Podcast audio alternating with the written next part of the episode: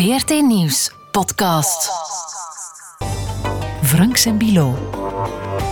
Met Rudy Franks en Vincent Bilo.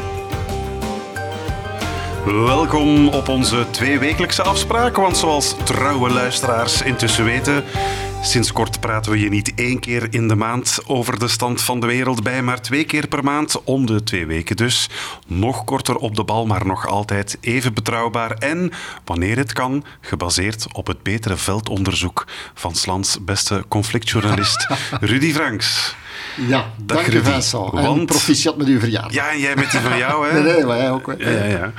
Beste Rudy, in deze podcast gaan we een eh, kijkje nemen achter de sluier van het nieuwe Afghanistan. Hè? Want het land dat na twintig jaar Amerikaanse aanwezigheid opnieuw is overgeleverd aan eh, de Taliban, daar ben jij eh, naar, naartoe getrokken om te onderzoeken wat nu de impact is hè, van die machtswissel daar. Het is... ehm, van alles wat ik van jouw eh, verslagen gezien heb, eh, Rudy, enerzijds een onthutsend en soms chockerend beeld, maar ook wel genuanceerder dan, dan het beeld dat we de afgelopen vier maanden misschien gekregen hebben over eh, Afghanistan. Het begon allemaal met een ja, zogenaamd vredesakkoord, zo is het toch in der tijd voorgesteld door toenmalig president Trump, de- dat hij onderhandeld heeft met de Taliban, maar een akkoord dat zijn opvolger Joe Biden eigenlijk onverkort heeft, heeft uitgevoerd in augustus al. Veel sneller dan de meeste waarnemers hadden verwacht. Jij ook wellicht? eh, Ja, ja, ze waren, de Taliban heeft Ja. toch wel zeker een paar maanden sneller dan gedacht. Ja, quasi van, de, ja. quasi van de ene dag op de andere waren de Amerikanen weg. Twintig jaar nadat ze eh, gekomen waren hè, in, eh, na 9-11. Hoe moeten we dat nu, we zijn intussen een goede vier maanden later, hoe moeten we dat nu eigenlijk evalueren, dat vertrek van de Amerikanen? Als een soort laffe aftocht? Of, of toch eerder als een soort naïeve tactische blunder? Het is sowieso een nederlaag, laten we daarvan uitgaan. En dat zal wel pijn doen. Het was de langste oorlog van de Amerikanen, langer dan Vietnam. Ja. En het, het heeft pijn gedaan om, om te moeten met de staart tussen de benen te vertrekken en zo snel. Maar de blunder tactisch zat hem al in de onderhandelingen die, die eh, Trump gevoerd heeft en het akkoord dat hij afgesloten heeft met de Taliban. Toen in, eh, in Qatar, denk ik, dat ze samen zaten de hele tijd. Ehm, Quid pro quo, dat is altijd, je moet iets voor iets geven als je onderhandelingen afsluit.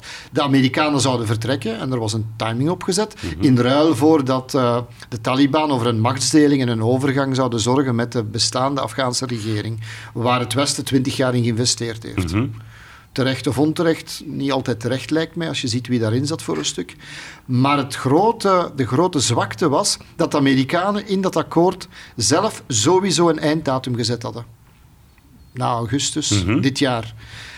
En de, wat quid pro quo, wat de Taliban daar tegenover moesten stellen, daar was niet echt in harde, in steen gebeiteld. Dus ze hebben eigenlijk zichzelf een beetje ze met hebben tegen de eigenlijk gezet, iets eh, gegeven. En waarom zou de Taliban gaan praten met de Afghaanse regering, wat ze niet wilden eerst? Voilà, ook opvallend, de, Ameri- de, de Afghaanse regering zelf is daar eigenlijk niet of nauwelijks bij betrokken geweest bij die... eh, Ah, nee, nee, want de Taliban wilden eigenlijk niet met de puppets, maar met de puppet masters spreken. Hè. Dat hebben ze altijd gezegd. Maar dan was wel de afspraak dat ze daarna met de Afghaanse regering zouden praten. Maar waarom zouden ze? De Amerikanen gingen toch weg. mhm. Voilà. Dus Biden heeft... Wat vaak vergeten wordt, is dat Biden eigenlijk al heel lang, al zelfs van 15 jaar geleden, een stille believer was om uit Afghanistan te vertrekken. Ah, ja. Dat wordt vergeten, want ooit, meen ik, en pak me daar niet op, maar ik meen me te herinneren dat hij ooit, toen hij nog niet bij Obama in zijn presidentschap zat als vicepresident, zei van "Ja, Afghanistan, eigenlijk kan je dat niet winnen, je moet daar gewoon een soort van immens hek rondbouwen. En als daar, want daar ging het uiteindelijk in het begin om, Al-Qaeda-kampen, terreurkampen zouden zijn, ja, dan bestook je die, punt. Je hoeft daarom niet proberen het hele land te gaan veranderen, want dat lukt niet. ja. Dus eigenlijk is, gaan, zitten we nu in de situatie, denk ik, die Biden toen al in gedachten had. Ja. In ieder geval hebben ze het land in, in totale chaos eigenlijk eh, achtergelaten. En weer, weer Hallucinante beelden. Allemaal die beelden inderdaad van, van op het, eh, de, de luchthaven van, eh, van Kabul. Hoe, eh, ja, hoe Afghanen zich wanhopig vastklampten aan, aan, aan het landingsgestel van, van, van vliegtuigen. Dat, dat was echt hallucinant om te zien. Eh, ieder zinnig mens leek toen uit dat land te willen ontsnappen. Maar Rudy Franks die dacht, nee, daar ga ik nu eens naartoe. Absoluut. En, en ik moet eerlijk bekennen, ik ben zelfs een maand te laat gegaan, want ik heb jammer genoeg een paar weken in quarantaine gezeten met corona. Dus Ja, eh, ja. Slechte Ja, timing. slechte timing. Ja, maar goed, je bent dus ehm, naar Afghanistan getrokken. Ik vraag me dan af, hoe, hoe, hoe gaat het? Het is een land dat in handen is van moslimfundamentalisten, volgens sommigen regelrechte terroristen. Eh, kun je, kun je op een veilige manier eigenlijk zomaar landen in Kabul op dit moment? Ik zou me daar niet geweldig op mijn gemak bij voelen bij dat idee. Nu, het, het moeilijke begint al met, met hoe raak je er. Hè? Eh, Over, ja. over land is natuurlijk, en dan weet je niet welke checkpoints en welke schurkenmilities onderweg zijn en zo, als je van ver komt. Allee, over Pakistan, over land of zo. Maar er zijn, en die worden niet aangekondigd, die staan niet in de internationale, je kan die niet bij het reisbureau zomaar boeken, vluchten vanuit Abu Dhabi momenteel naar Kabul. Alleen staat dat niet aangekondigd. Je moet die tickets dus laten kopen bij een Afghaanse luchtvaartmaatschappij door iemand die je kent in Kabul. Ah ja. En die schiet dat geld voor. Veel geld, want iedereen wil op die vluchten zitten. Vooral om buiten te geraken, niet Ja, om binnen te geraken. Nee, hè. ja. Die, die waren eerder leeg, is buiten dat ze vol zitten. Maar, eh, en dan land je daar en er is geen luchtvaartleiding die echt functioneert. Ja, want dat is een van de grote problemen waarom dat de internationale maatschappijen niet vliegen, los van de veiligheid, Mhm. is dat er eh, de hele radarinstallatie en alles wat een internationale luchthaven doet draaien, niet functioneert. Dus men heeft mij verteld, achteraf toen we al geland waren, dat die piloten op zicht landen. Dus er is geen, geen luchtcontrole Ja, dat zijn dan die mensen in een. Airbus en dat landt dan op zich. Maar ja, die zullen wel weten hoe dat het er daaruit ziet en dat verliep vlekkeloos. Ja. Maar dan kom je daartoe en ik was er redelijk gerust in. Als je een akkoord hebt met de Taliban, met- het is mijn ervaring altijd in oorlog, als je een akkoord hebt met welke beweging dan ook waar je komt, als dan zorgen zij dat je veilig bent. Zij hebben er ook belang bij om geen gezicht te verliezen. Maar had je op voorhand contact gelegd met de Taliban dan? eh? Jawel. jawel. Ah ja, oké. Mijn eh, tolk op dit ogenblik daar was iemand die gebleven is, een van de weinigen. En die, die is ook gebleven omdat hij goede contacten met de Taliban had. Hij heeft zichzelf een beetje geout, vind ik, als een milde Taliban, ja, positivo toch. Ah ja, ik, ja, omschrijf het noodzakelijkerwijs omvloers. Hij had hele goede contacten. ja, ja. Hoe had hij die contacten? Omdat hij vroeger, in de tijd dat de Taliban in het verzet zat, in de bergen, was hij een van de weinigen die blijkbaar met eh Mullah Mujahid, de, de woordvoerder van de Taliban, daar regelmatig al eens naartoe trok om daar quotes vandaan te halen. Dus die betrouwden hem. Dus hij is nu...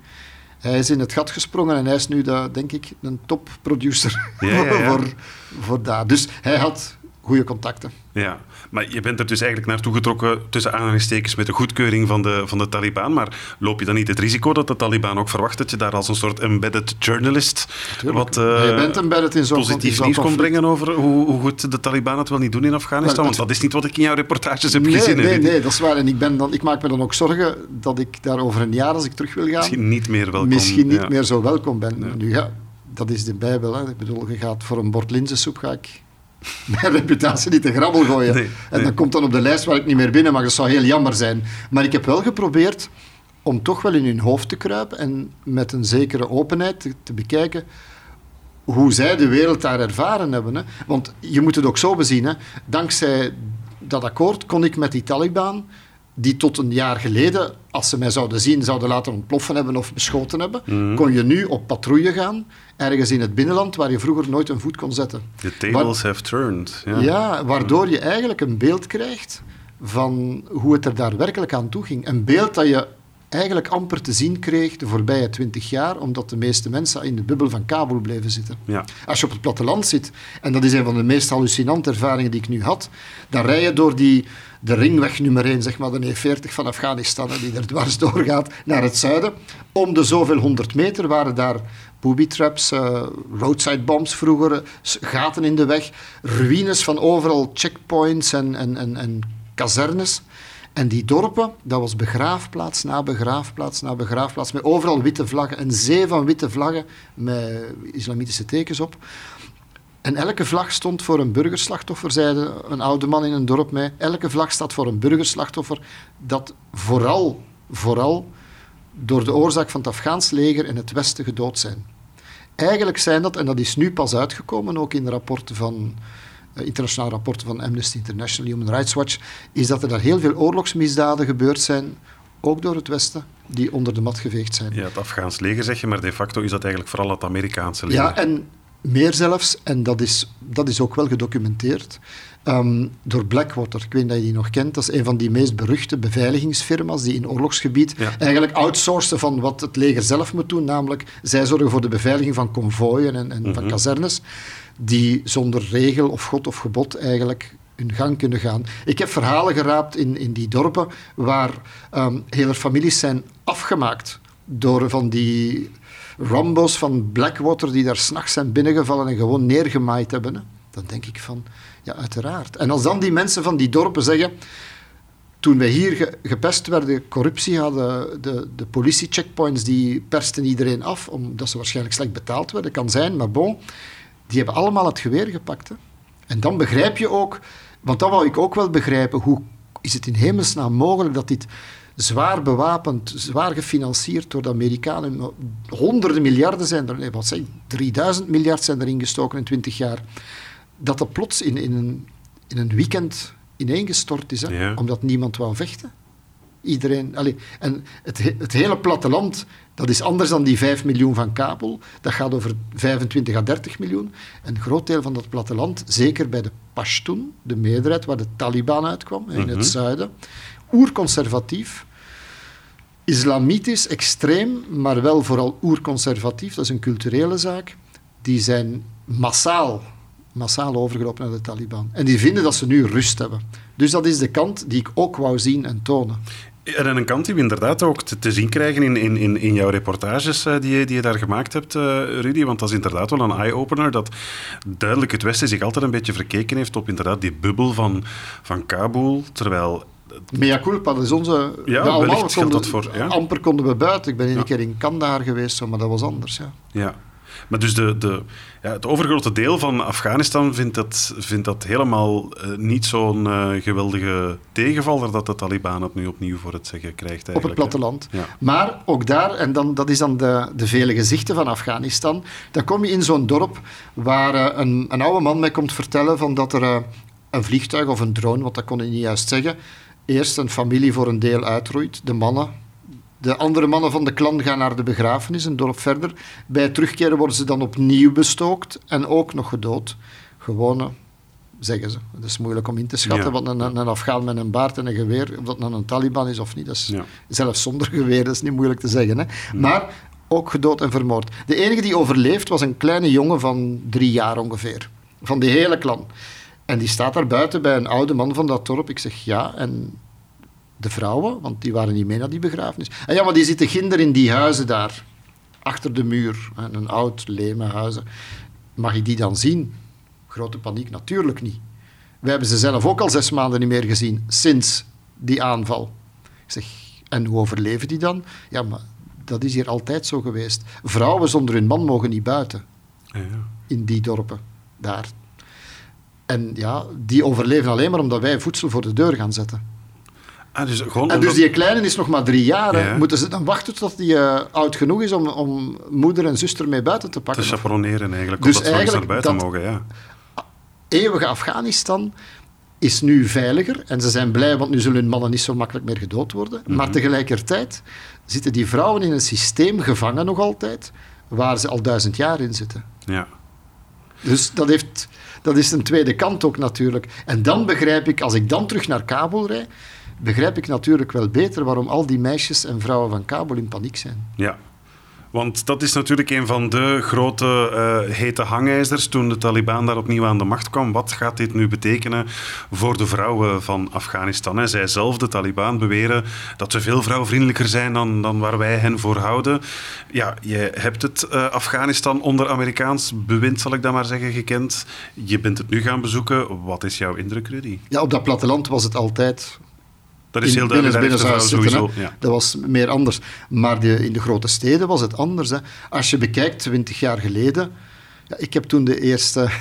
Uh, wij logeerden toen bij mensen die, waar jonge kerels woonden. Ja, de, dat was, we, we, sliepen daar bij de familie, omdat er nergens faciliteiten waren. Toen de oorlog was, was nog eigenlijk op zijn einde aan het lopen toen. En die ging dan naar zijn vriendinnetje dat hem had leren kennen. Ja, die meisjes die kwamen toen voor de eerste keer buiten. Met een burka of niet. En, of, of de burka afdoen en gewoon een sluier opzetten. Dus ik heb dat zien opengaan. Ik heb de eerste meisjesscholen gezien. En als ik dan nu de cijfers erbij haalde. Er waren 900.000, heb ik nu ergens gevonden. Ehm, jongeren die naar de school gingen. Maar mhm. jongens, jongens dus, geen meisjes. Want die moesten clandestien een beetje les krijgen. Maar nu, twintig jaar later, als er 9 miljoen en meer mensen, jongeren naar school gingen, dan was daar 30, 40 procent meisjes bij. En ik, ik had een meisjesschool bezocht, Een, nee, een gemengde school, maar dan aparte klaslokalen uiteraard. Dus Mhm. Afghanistan. Ehm, in Shakardara, buiten Kabul, waar Moeders voor Vrede onder meer een project had. Die Mhm. organisatie ook in Ypres zat. Ehm, en daar meisjes bezocht in die school. En die directeur zei nu mij, want ik ben daar opnieuw naartoe gegaan, dat er toen 700 meisjesstudenten waren op 1500. Dus 800 jongens, 700 meisjes. En die meisjes mogen nu niet meer gaan. Die twee laatste jaren van die meisjes zitten thuis, omdat de Taliban dat vond. Voor hun eigen veiligheid, ja, dat is natuurlijk heel betuttelend en paternalistisch. Ja. Die jongens zaten daar allemaal klaar om een eindexamen af te leggen om naar de universiteit te gaan. Die meisjes die ik toen gesproken had, die mij heel erg ontroerd hadden. En die voor mij eigenlijk een van de voornaamste drijfveren waren om naar Ginder terug te gaan zoeken. Die wilden advocaat worden, rechter worden, zakenvrouw worden, dokters heel veel. En nu zitten die thuis. Ja. Een van de meisjes die je gesproken hebt is eh, Elham, denk ik. Eh 17 zou normaal gezien nu afstuderen aan het middelbaar, maar kan dus inderdaad gewoon niet meer naar school. No hopes uh, or remain. But uh, we must be strong and uh, we must be try. We cannot never. Uh, we cannot never go to past other generation what uh, when uh, know about us what they will say they will say that we lost we gave up no we must be an example for them for a new generation Ja, we moeten een voorbeeld zijn voor een nieuwe generatie en het blijven proberen, het blijven opeisen, ons recht om naar school te kunnen. Maar dat is makkelijker gezegd dan gedaan, neem ik aan. De testcase zal zijn. Ik, heb, ik ben het door gaan vragen ook bij, bij de verantwoordelijke voor onderwijs. En die vertellen dan dat. eh, ja, maar ze zullen geen ingangsexamen moeten doen. Dat, die meisjes zullen geen toegangsexamen moeten doen zoals de jongens. Ze zullen zo naar de universiteit mogen. Ja, belofte. We zullen zien. De universiteit gaat open volgend jaar in maart. Het nieuwe schooljaar begint dan. En of de meisjes dan zullen mogen gaan, eigenlijk moeten we dan gaan testen of het klopt. Mhm. Maar ik heb ook andere verhalen gehoord. Hè. Ik, ik- bijvoorbeeld, ik heb een vrouwelijke dokter gesproken. En die, die twijfelt, want men hoort dan zeggen dat het, sommige Taliban-leiders nu zeggen: ja, maar er zijn genoeg dokters, we hebben er geen nieuwe nodig. Hm. Ja, dat is wel gemakkelijk gezegd natuurlijk. En we Ja, moeten geen meisjes toelaten, want we hebben er genoeg. Ja. Dus ja, het is, het is heel twijfelachtig. Die meisjes zitten natuurlijk nu redelijk depressief thuis. En we- weet je, dat gesprek was, was heel ontroerend voor mij ook. Omdat ik wou daaruit krijgen uit dat meisje, uit Elham... Hebben de Taliban dan schrik van u? Ik bedoel, fragiele meisjes die... Ja, want wij hebben kennis, zei ze. En, en kennis is, vinden zij een bedreiging. Dus eigenlijk hebben de Taliban schrik voor vrouwen die te slim zijn. Kennis is macht, hè? Ja. Weten we allemaal. Eh, je hebt ook gesproken met Hanifa, leerkracht van eh, eh, Moeders voor Vrede, geloof ik. Die zijn geëvacueerd. Hè? ja, dus ja. acht, nee, zes, zes van die vrouwen, pardon, zes van die vrouwen zijn met het Belgisch leger mee geëvacueerd met die, die grote groep. En die zitten nu voornamelijk in Yper, waar ze van de organisatie zit. En in een, ja, voorlopig, maar ze, ik denk dat ze een appartementje gaan binnenkort geregeld krijgen in een asielcentrum. Ja. En die zijn heel, heel ontroerd natuurlijk en heel kwaad. Heel kwaad. Ja, laten we eens eh, luisteren hoe zij aankijkt tegen die, eh, dat, dat, dat, dat zogenaamde eh, respect voor vrouwen dat de Taliban nu toch tentoon zouden spreiden. They always say we do respect women, but they have to be at home. This is not respect. You're just you know, you're just removing them. Is it respect? You're just ignoring their ability. Is it respect? You're just you know ignoring the abilities, the capabilities that it, that she has. Even you cannot have that. You know the woman who uh, even even they cannot recognize that they have been born also from a woman. They have been also nourished from uh, by a woman, but they cannot understand the value um, and never, and they are with, with the same ideas all the time. Ja, deze leerkracht van Moeders voor Vrede gelooft niet dat de Taliban wezenlijk veranderd zijn. hè? Trouwens, dat interview, dat gesprek daarmee, dat was, ik moet daar één vraag aan stellen en dat kwam er allemaal uit in één golf. Ik wil er geen ruzie mee maken. Ja. Nee, maar het is, het is echt overtuiging. Nu, zij zitten natuurlijk, zij komen uit die bubbel van Kabul. Zij zijn de betere klasse in zekere zin. Mhm. Dat zegt ze ook. Ik werd vroeger gerespecteerd omdat ik werk had met de buitenlanders. Iedereen die werk had met de buitenlanders, die is dan gevlucht of, of vreest voor, voor zijn leven en die is dan moeten vertrekken. Mhm. Dus dat is een geprivilegieerde klasse anders. Het zit anders voor de volksvrouw, hoe dat het daarmee gaat gaan. Maar wat, wat één ding is zeker, de toekomst voor meisjes om zich op te werken in de samenleving Dat is niet rooskleurig. Hè. Want de Taliban, als ze al jobs voor hen voorzien, daar is dan heel veel discussie en twijfel over. Is dat dan voor in de verpleegkunde te gaan? Of is dat dan om aan meisjes eventueel les te geven? Maar de echte gelijkheid zoals ze voor ogen hadden, dat is nu verdwenen. Nee.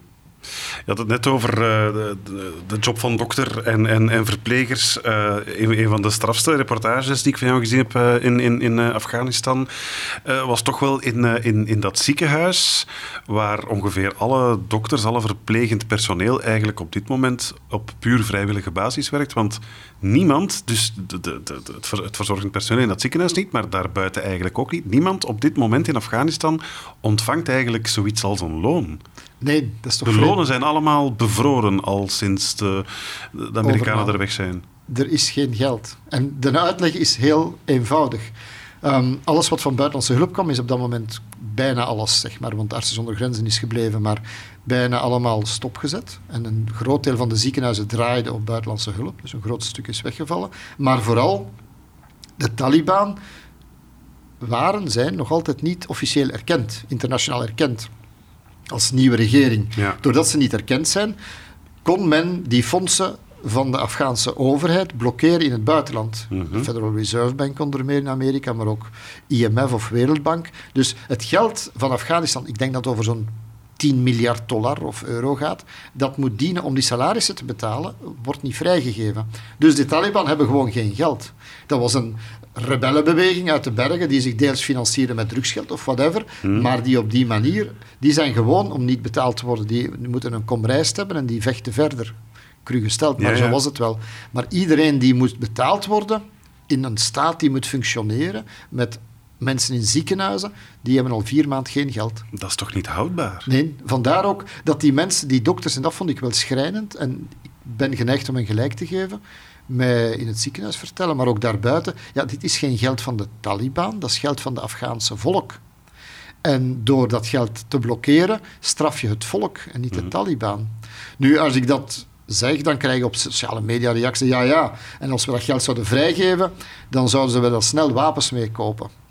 Wel, Vincent, ik garandeer u, ze hebben dat geld niet nodig voor wapens. Ze hebben de honderden miljarden die Amerika geïnvesteerd heeft in wapens, hebben ze zomaar in handen gekregen.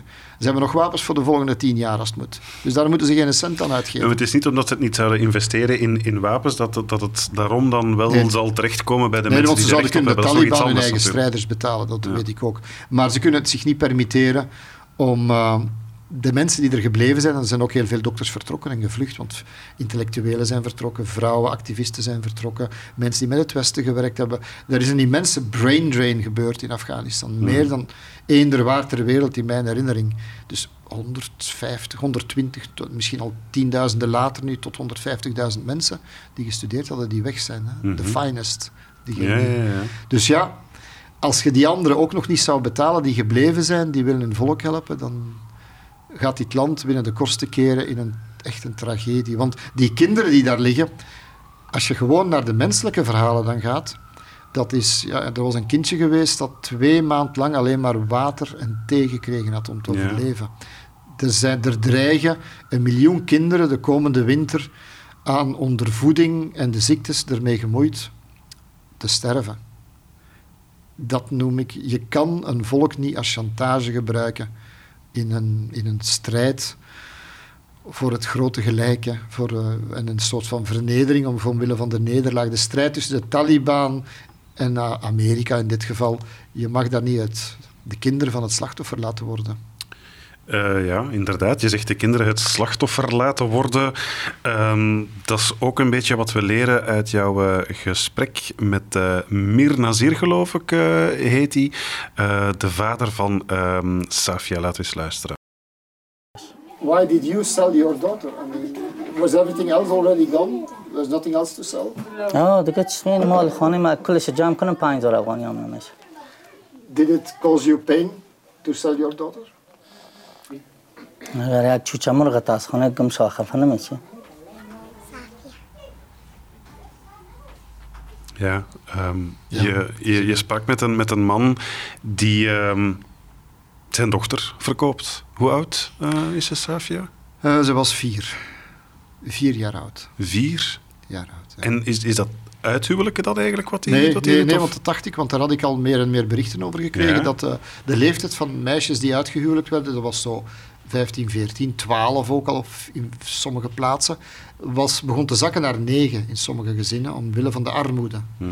Maar in dit geval was het vier jaar oud en dat was voor 300, er was twijfel over 300 of 500 dollar. Nu ja, bon, wat, dat is het verschil nou niet, maar dat, dat het meisje verkocht is aan een, een oom. Om, wa- om welke reden? Omdat die vader, en ik ben, we zijn hem thuis gaan opzoeken, want hij schaamde zich er ook wel voor, uiteraard. Hij kwam dat discreet op een markt waar mensen al hun hebben en houden verkopen. Een soort van vlooienmarkt, waar ze alles om te overleven. Mhm. Mensen brengen iets naar daar om te verkopen en kunnen ze weer een week verder. Hè. Dus eh, hij was alles al kwijt. En hij kwam me dat discreet zeggen en hij nam mij mee naar bij hem thuis. En daar toonde hij, hij had niks meer. Een paar ijzeren kommen waar wat water in stond, waar we een beetje een zak rijst en dat was het. En het laatste wat hij verkocht was dan dat meisje van, eh, van vier, Safia, aan die oom. Nu, het was niet om uit te huwelijken, want het was geen kindhuwelijk, dat, dat beklemtoonde niet. Maar dat is een soort van... In Afghanistan wel gebeurt dat nog, een soort van half adoptiesysteem, blijkbaar. Dat je aan een familielid maar goed, ja, in dit geval een oom die zelf kinderen had, die al het huis verlaten waren. Wat moet dat meisje dan doen? Dan begin ik mij in te beelden dat meisje zal tegen dat ze tien wordt of zo, Mhm. moeten allicht zorgen voor die een oom op zijn oude dag. Ja, dus die ja. haar lot is gebeiteld en verkocht voor de rest van haar leven. Hè. Ja. En ja, dan voor. eh, de, maar ook de oudste zoon. En dat is nog altijd het verschil tussen meisjes en jongens uiteindelijk. De oudste zoon van 15, die is intussen weggestuurd. Die hebben ze weggestuurd naar het buitenland. En hij zat al in Iran om daar geld te verdienen en hopelijk elke maand geld op te kunnen sturen. Nu, als het Westen.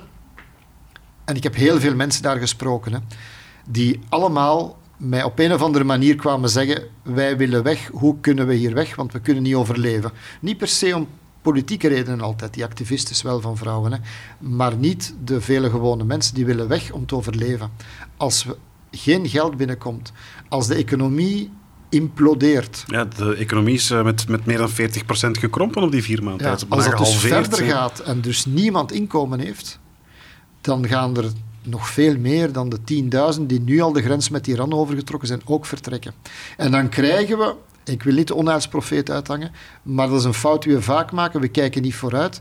We willen niet hetzelfde meemaken als met Syriërs die massaal uit Syrië vertrokken zijn en dan aan de deur van Europa komen aankloppen. Hè. Want dan zit je weer met een andere dynamiek en een ander probleem. Je moet Afghanistan laten leven in Afghanistan. Mhm. Dat willen de Taliban, dat willen de veel mensen daar. Uiteindelijk is dat in ieders belang. Mhm. Dus die zoon is al weg. En zo zijn er velen die al een, een zoon hebben weggestuurd. Ja. En wanneer zullen ze de bergen van Turkije over zijn en verder? Ja, er wordt nu al een, een, een toename gezien hè, in het aantal eh, aanvragen van, eh, van Afghanen.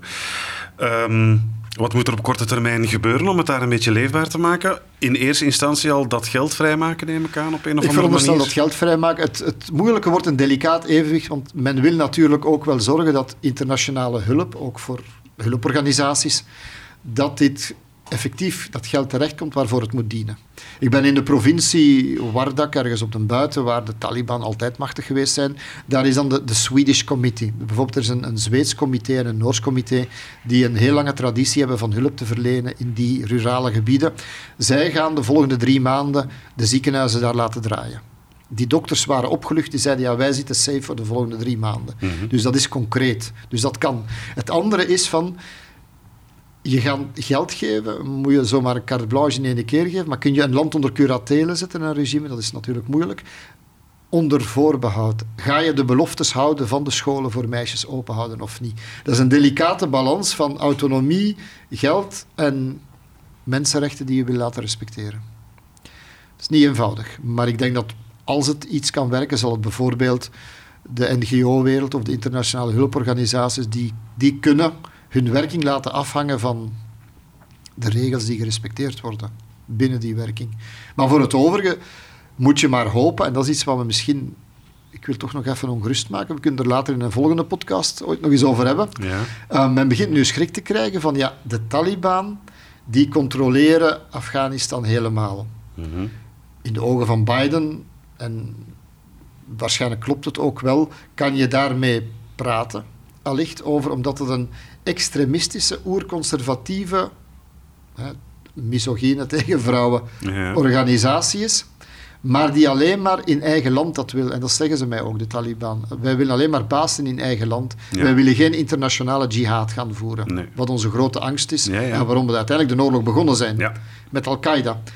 Wat nu is, vreest men ISK. En toen we daar waren, zijn er ook twee bommen ontploft van ISK. Dus twee aanslagen geweest tegen Shiiten, tegen minderheden. Dus die blijven actief. De Taliban bes- bestrijdt die nu. En dat is, een afsplitsing van het, van het Van, grotere IS, van, IS, van, van al-Baghdadi in Ja. Syrië. De meest extreme varianten, veel extremer dan zij, die gewoon internationaal ook willen. De vrees is dat daar terug trainingskampen komen. Waar je nu de eerste berichten van van vooraf hoort. aan, eigenlijk. Ja, Ja. ja. ja, dus de geschiedenis. Herhaalt alles, zich, ko- ja. he is back. Alles komt terug. De Taliban zijn terug en die komen ook terug. Nu, wat je nu voor het eerst begint te lezen, zijn rapporten dat er een vierde golf, en het is nog heel prematuur, hè, een vierde golf van jihadis vertrokken is. Of bezig is. Dus diegenen die vroeger naar Syrië gingen om te vechten, Mhm. zouden nu wel eens geneigd kunnen zijn of lijken aangetrokken te worden om in Afghanistan en het oncontroleerbare gebied met Pakistan zich net zoals Al-Qaeda opnieuw te gaan nestelen en ISK te gaan verstevigen. En dat is dan, dat is dan de, de lakmoesproef voor het Westen. Wat gaan we daarmee doen? Ja, ja. Gaan we samenwerken met de Taliban om die te bestrijden? Gaan de Taliban het uit trots alleen willen doen? Of gaan we gewoon er drones op afsturen, zonder soldaten? Het is daar nog niet voorbij van. Nee, dat is een ontwikkeling om in het oog te houden. En ik heb het gevoel dat jij nog eens gaat moeten teruggaan naar Afghanistan. eh. Als ik terug binnen mag van de Taliban Ja, natuurlijk. dat gaat iets moeilijker worden dan, eh, dan deze keer. Dat is, eh, dat is wel waar.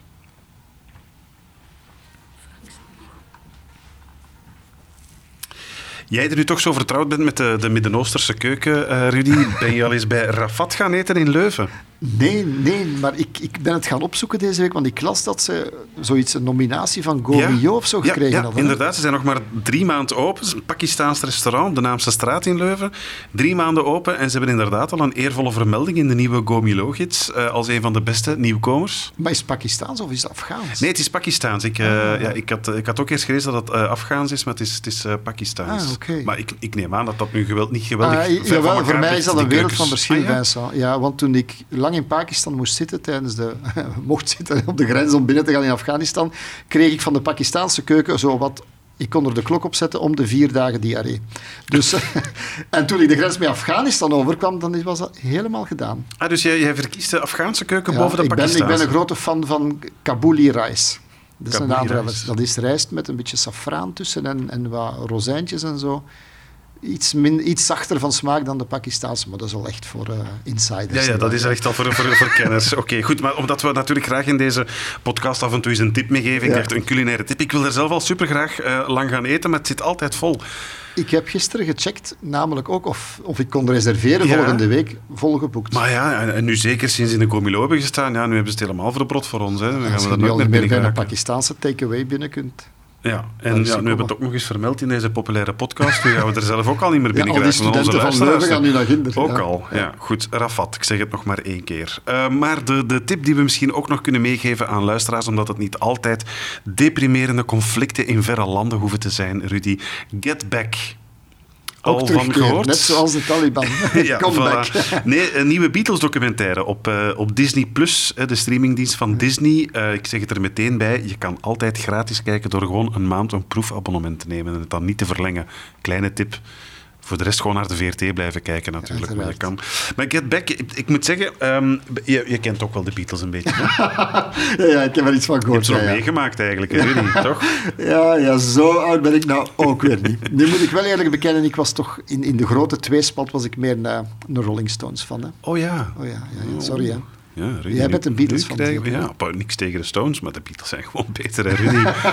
Raar Ah, nee, dat zijn de softies van de softies van de dingen dan toch 60s zo naïef kunt zijn. Dat vind ik heel raar. Maar goed. Ja. Nee, maar dus Get Back, ik wil hem aanraden, omdat ik, ik, ik, eh, ik wou er eigenlijk als Beatles van eerst niet naar kijken, omdat uh, het zijn eigenlijk allemaal uh, opnames die gemaakt zijn tijdens uh, de opnames van hun plaat Let It Be.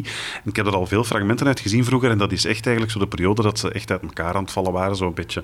De spanningen begonnen te komen, ze zo wat op Toch elkaar oorlog, Ja, ja, zo wel op. En als Beatles-fan zie je dat eigenlijk niet graag, want je ziet eigenlijk je favoriete groep zo wat uit elkaar vallen. Maar Peter Jackson, dat is de man die ook de, de Lord of the Rings films gemaakt Ah, heeft. Hè. Die heeft nu op basis van het materiaal heeft het helemaal gerestaureerd, fantastisch.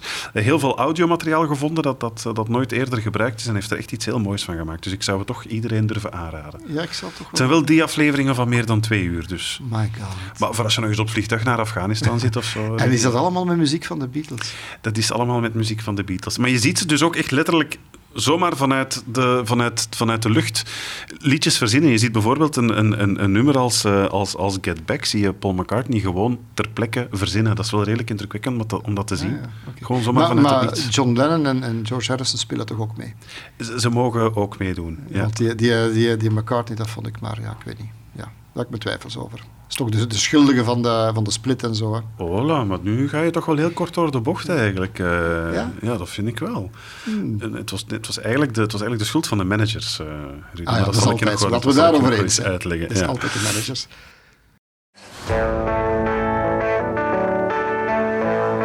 We're talking about 14 songs we hope to get. I've got a feeling. How many have we already recorded good enough? No. Franks en Bilo. Maar voor je naar die nieuwe Beatles documentaire kijkt, check toch maar zeker ook nog eens de reportage die Rudy Franks maakte in Afghanistan. Afghanistan, geen land voor vrouwen, mocht je die gemist hebben op Canvas. Die reportage staat ook op VRT nu. Zeker doen. Maar kom toch ook eens kijken in onze Facebookgroep Franks en Bilo. En dan kan je je mening geven over onze show, meepraten en misschien nog wat tips geven. Ja? Dat kan altijd. En voor wie nog niet zou weten, eh, je kan ook ons altijd in beeld checken, want onze podcast wordt ook gefilmd. Hallo, dag mama. papa. ja, het is een goede kant. We posten eh, de video op eh, VRT Nieuws en in de, de Facebookgroep natuurlijk ook. Dus aan jou de keuze waar je het liefste kijkt.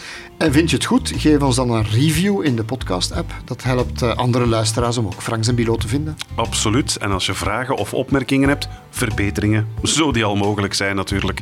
vb.vrt.be, dat is ons mailadres. Dan moeten we natuurlijk de mensen die dit mogelijk maken bedanken. Hè. Research, Goran Verluiten, En uiteraard. de taxi was in handen van Vincent Merck, zoals steeds. De presentatie, ja. Hè. Eh, Stadler en Waldorf of... Franks en. Bilo. Bedankt voor het luisteren en tot over twee weken al. Dan zijn we al terug eh, aan het begin van het nieuwe jaar om jou al meteen te verblijden met een nieuwe podcast. Ja, zeer zeker. Tot dan. Goed. Dit was een podcast van VRT Nieuws. Je vindt er meer op de podcastpagina van vrtnieuws.be of via de podcast-app op je smartphone.